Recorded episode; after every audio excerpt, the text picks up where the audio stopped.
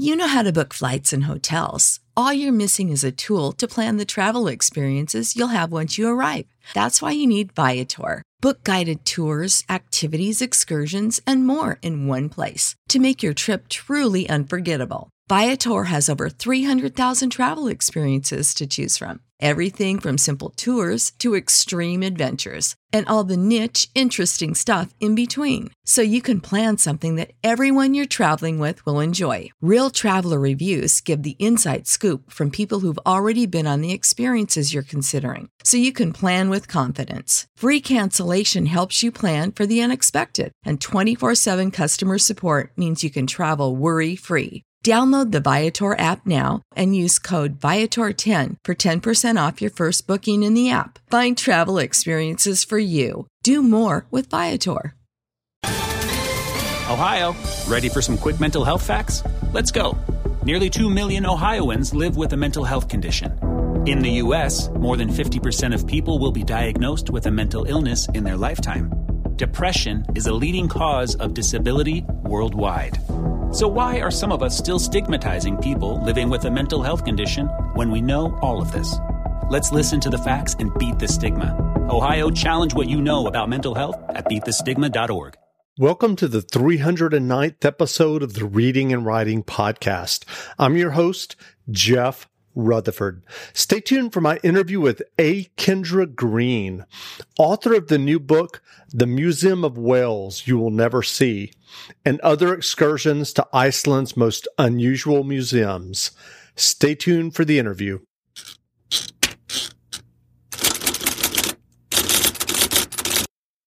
If you're new to audiobooks, they're the perfect way to get more books into your busy life. Listen to audiobooks during your commute while doing chores, walking the dog, or just relaxing at home. All you need is a smartphone and the free Libro.fm app. If you already love audiobooks and don't know what to listen to next, check out recommendations and curated lists from people who know audiobooks best, your local bookseller.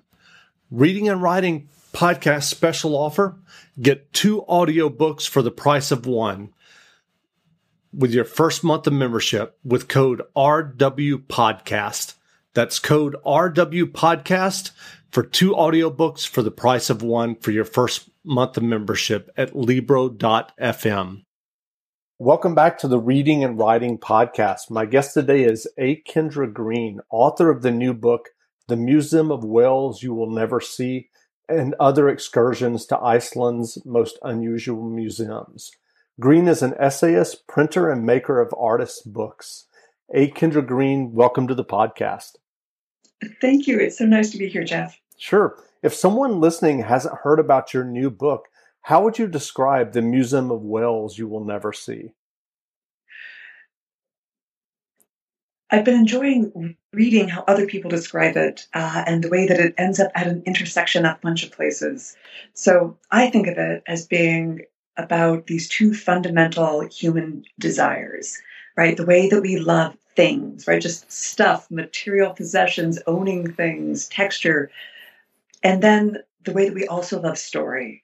And at the end of the day, we love story more, right? Push comes to shove, we will hold on to things, uh, restore things, repurpose things, invent things, make things so that they help us hold on to the stories that we need. So it's a book that thinks about how collections become museums and how museums stop needing physical things at all. And so, what led you to writing the book and your interest in Icelandic museums? Yeah, so I've got uh, a background in museums. I was taking photography classes, and that led me to working in a photography museum. And I started paying attention to all of the amazing things that happen behind the scenes that no one ever talked about.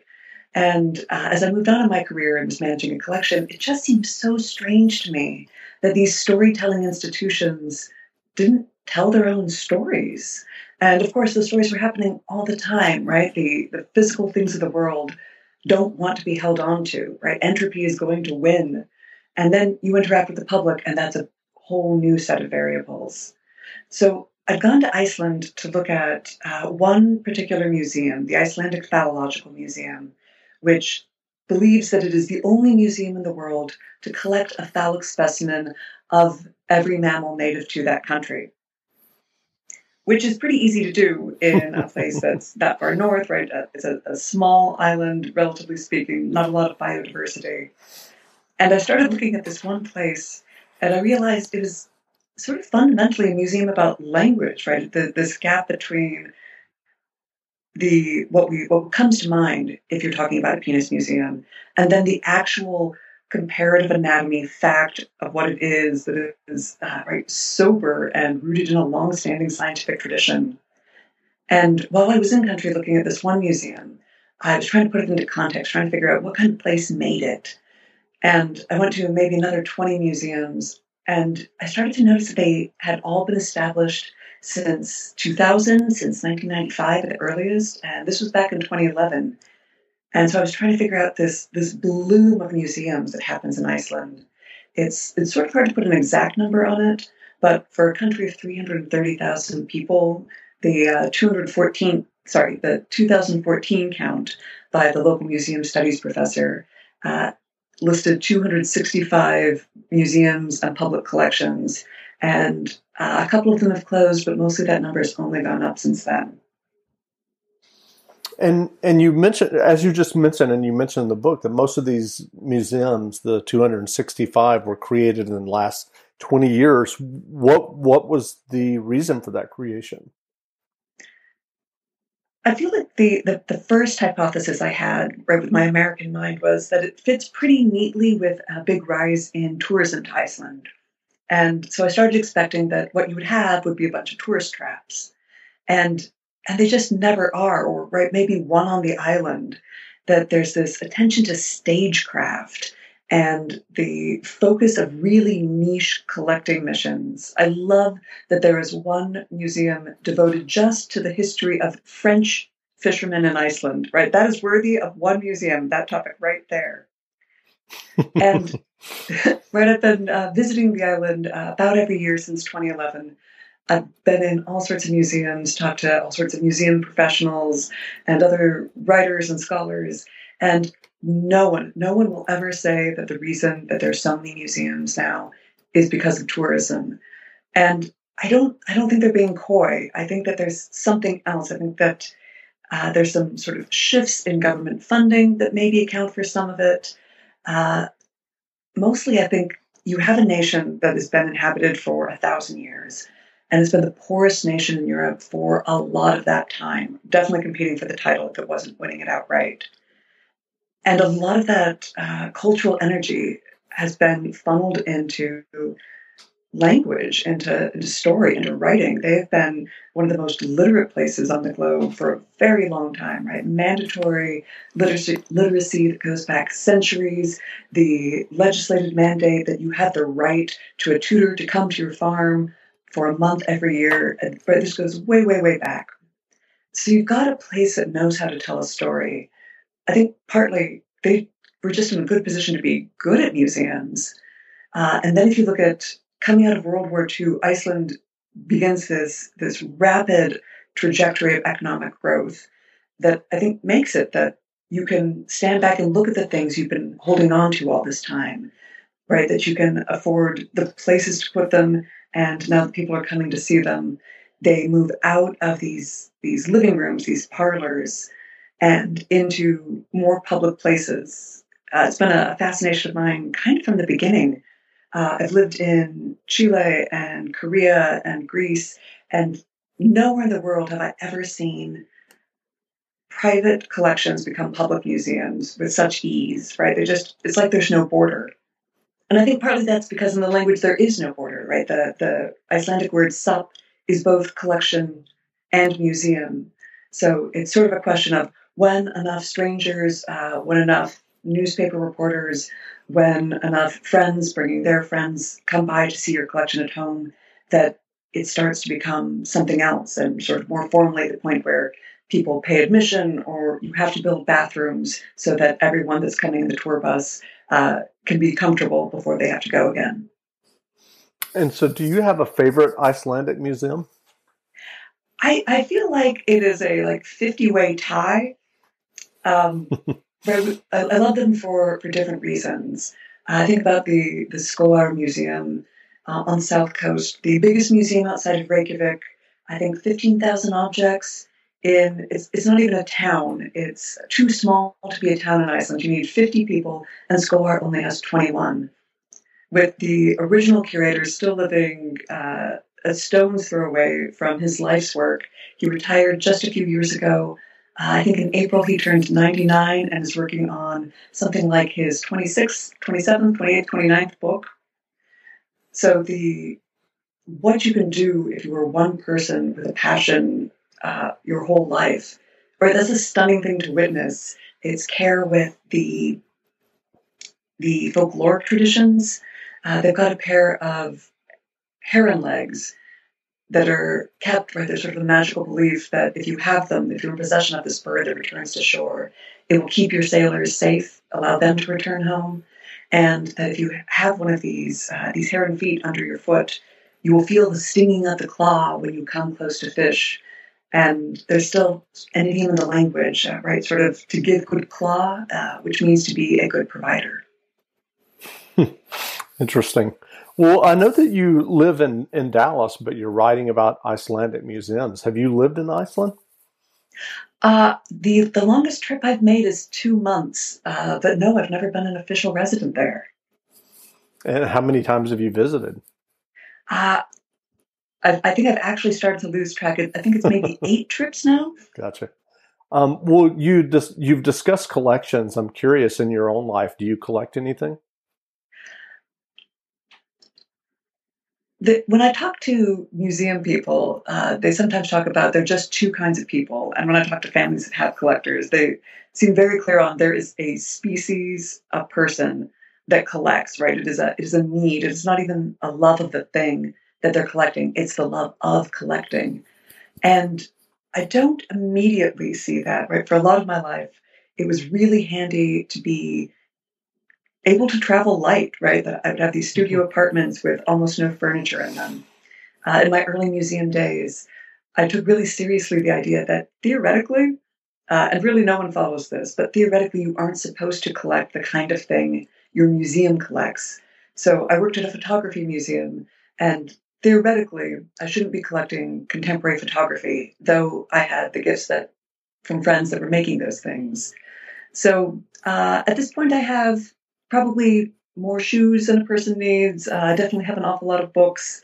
Uh, I have a small collection of uh, sculptures and handmade things uh, from artisans in Iceland that I've been especially happy to have lately as the thought of when the next trip might be so uncertain. Uh, so I feel like in some ways I've been an anti collector for a long time, but uh, especially this spring being really aware of how lucky we are to have touchstones uh, when we keep them. Sure. Well, what were your earliest memories of reading and books? What a beautiful question.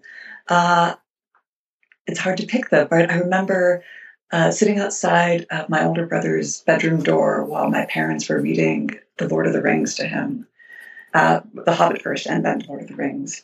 Uh, I remember my childhood bookstore, Adventure for kids had these big rolls of stickers near the counter and uh, furniture that were these big wooden pieces that were like ships. And uh, Jody would know when the new Roald Dahl book was coming in for me.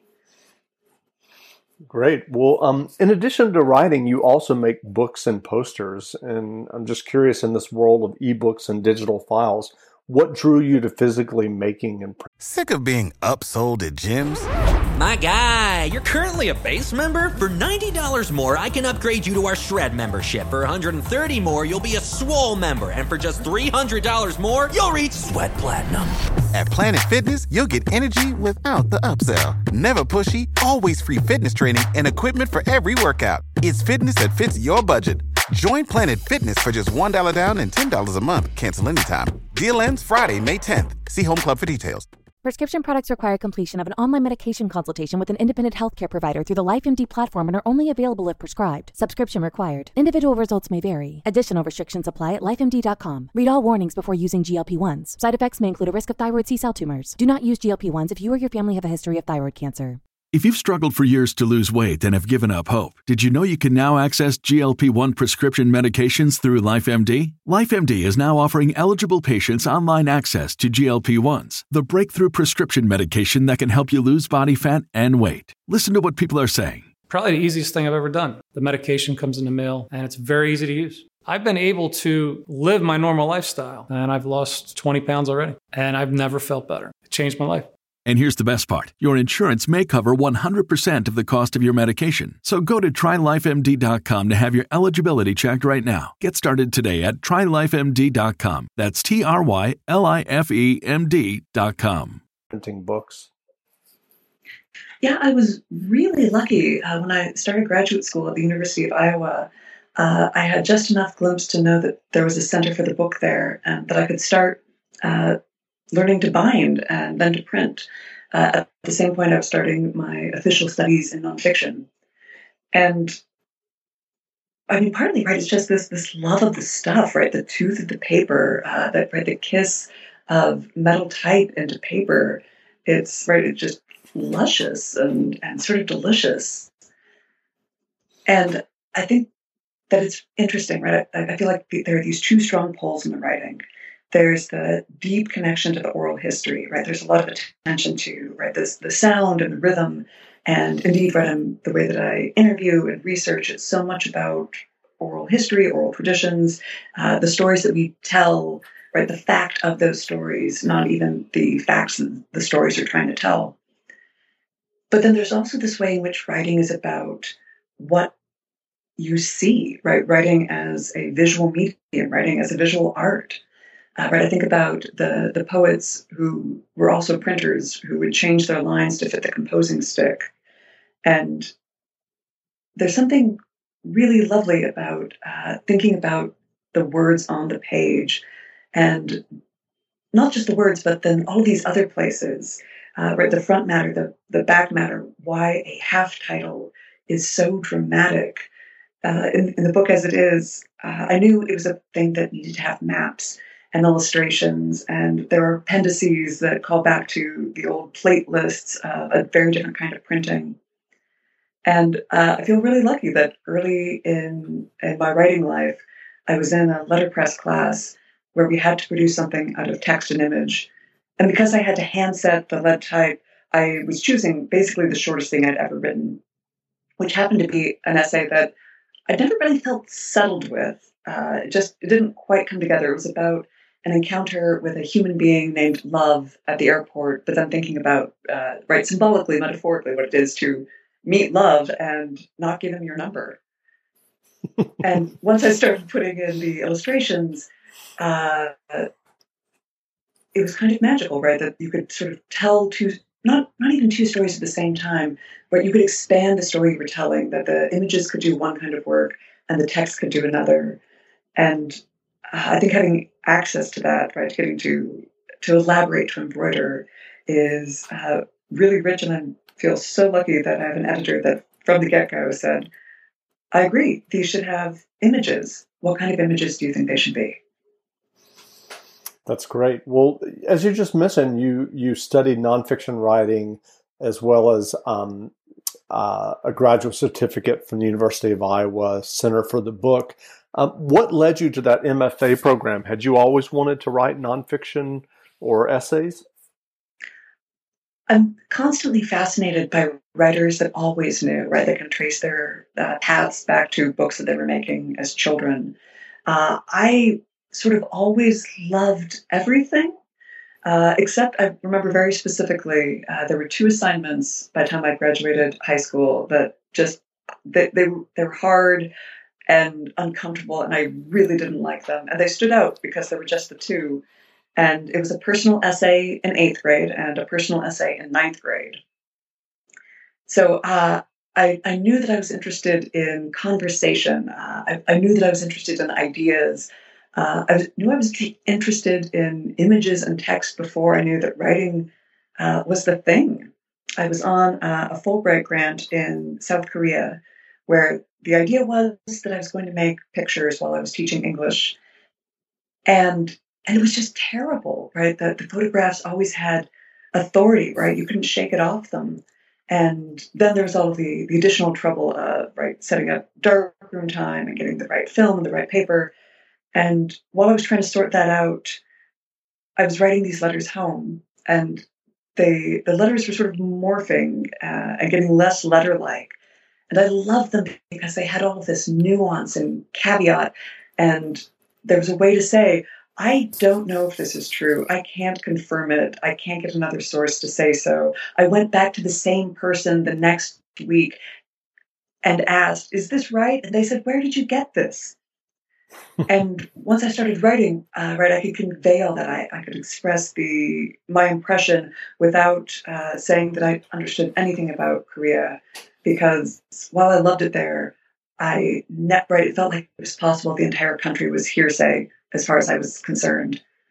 And so I was in my early mid 20s about that point when I got home and realized there was a word for it essay. And uh, once I had that, it opened a lot of doors. And so during this global pandemic that we're in now, many museums have hosted virtual tours or they're um, organizing Zoom Q and A's with artists. What is the role of a museum during this time? That's a really beautiful question. I, I think if we watch museums uh, the last 5, 10, 15, 20 years, there have been a lot of shifts that are already in play that we see uh, sort of crystallizing in this moment. So there's a lot of museum thinking that moves towards how do we serve the visitor, not just the person who comes here, but the actual communities that we're in. How do we make sure that the places where we are are sending people to us and that we're going out to meet them and engage with them and find them? Uh, I think there's a real social justice moment that's coming through in museums now. And when I'm in Iceland, right, I've been thinking about this this movement and the possibility that Iceland is really ahead of the curve and what's possible in museums. They might be shedding a light on things yet to come, as you have uh, sort of sort of two camps of museum, right? You have the object-based thing, right? You have these collections that have amassed for decades and sort of tip into becoming museums. Uh, also in that category, the local history museum, what the Icelanders often refer to as the same thing from 50 different farms, right? The very tangible museums. Uh, and then you have these museums that, in part because they're dealing with things that don't have a lot of tangible history, tip into something else, right? The Icelandic Sea Monster Museum shouldn't be able to show you anything, right? They should be quintessentially without objects. But what they have are 4,000 oral histories, right? That the thing that they contain, the thing that they need to hold is story. And so physically they become uh, a, a, nautical museum, a local history museum, a maritime museum, uh, in some ways a natural history museum because they've brought in the things to help you access those stories. So I think in this period of time when when we can't get as close as we're used to, when we don't have the uh, the engagement that we're familiar with, it's really an opportunity for museums to lean into a thing they were always doing, a thing that they were always great at, that I think is the heart of the mission, which is to figure out what stories we need to tell uh, and how to tell them, and to be listening back for the stories that return. And, and would you say that on that same note that you would look to uh, some museums to be recording the history of what we're going through in the last two and a half months um, for future generations? It's then I started wondering about, I think maybe as early as March, of what are the, the collections of, of this moment going to look like?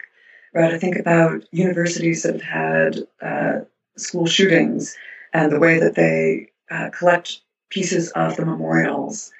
Uh, right? How many, what, what are the collections of handmade masks going to look like? And right? For something mm-hmm. that's going to have such duration, right? That changes so much week by week. Uh, I was looking at the sort of writing uh, coming out of the shutdown and how for the first few weeks it felt like essayists, right? They, they were nimble. They were able to look at personal experience. They were able to, to weave metaphor. They were able to think about, right, some manageable bit of the scope of this enormous thing in a really remarkable way. And uh, I think we're starting to see now that the wave of fiction and poetry responding in its own way. So it's a massive undertaking to try to think of uh, materially what this time looks like.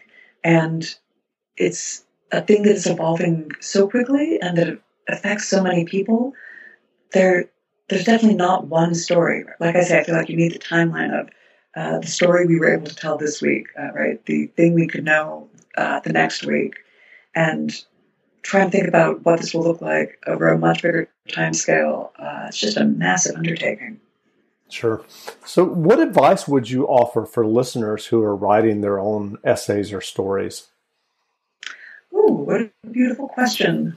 Uh, I like one of my general pieces of writing slash life advice uh, was given to me by the writer Lina Ferreira, who says, "Anchor your victories." And so, in the, the sort of the big process of writing, uh, if you if you thought that publishing the book was your goal, uh, right? That's a thing that can take, almost certainly will take years and years and years and years. And it would be a shame not to pay attention to and not to anchor the, the many milestones that happen along the way. So I think uh, if there was one thing, that would be it. Great. Well, what books have you read recently, fiction or nonfiction, that you would recommend? Oh, I'm so glad you asked. Um, the debut of Fowzia Karimi just came out in April. It's called Above Us, the Milky Way. And it it doesn't even have illustrations. It has illuminations, right? She's thinking about uh, family photographs from Afghanistan in the 70s and illuminated manuscripts, right? She's making paintings as well as including these family photographs in uh, what she calls a novel, and I respect her categorization but the uh, sort of the turn of mind, the thinking of how memory works and what we have access to, uh, strikes me as a very essayistic mode, and uh, the story of what what happens to families during wartime and what it is to be separated, and all the people that uh, are affected deeply forever, uh, is a remarkable thing to read you'll probably need to read something else in counterbalance with it. It's, uh, I feel like it's sort of like devotional, right? You go in and you read part of it. And it's conveniently set up for this. It's uh, in an abecedarium structure. So, right, you can read A and, right, absorb that and then come back and read B. Great. That sounds great. Well, again, we've been speaking with A. Kendra Greene, author of the new book, The Museum of Whales You Will Never See, and Other Excursions to Iceland's Most Unusual Museums go buy a copy of the book now. And hey, Kendra, thanks for doing this in- interview. My pleasure. So glad to be here, Jeff. Great.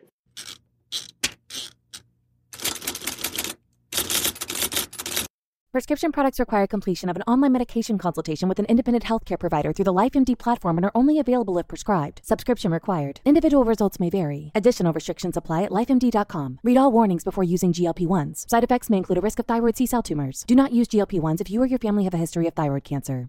If you've struggled for years to lose weight and have given up hope, did you know you can now access GLP 1 prescription medications through LifeMD? LifeMD is now offering eligible patients online access to GLP 1s, the breakthrough prescription medication that can help you lose body fat and weight. Listen to what people are saying. You just take your shot. It doesn't feel like you're on a diet. What I wasn't expecting it to do was to shut off the food noise. This was life altering. And if I can do it, I feel like anybody can do it. And here's the best part your insurance may cover 100% of the cost of your medication. So go to trylifemd.com to have your eligibility checked right now. Get started today at trylifemd.com. That's T R Y L I F E M D.com. When you need mealtime inspiration, it's worth shopping Kroger, where you'll find over 30,000 mouthwatering choices that excite your inner foodie. And no matter what tasty choice you make, you'll enjoy our everyday low prices, plus extra ways to save, like digital coupons worth over $600 each week. You can also save up to $1 off per gallon at the pump with fuel points. More savings and more inspiring flavors make shopping Kroger worth it every time. Kroger, fresh for everyone. Fuel restrictions apply.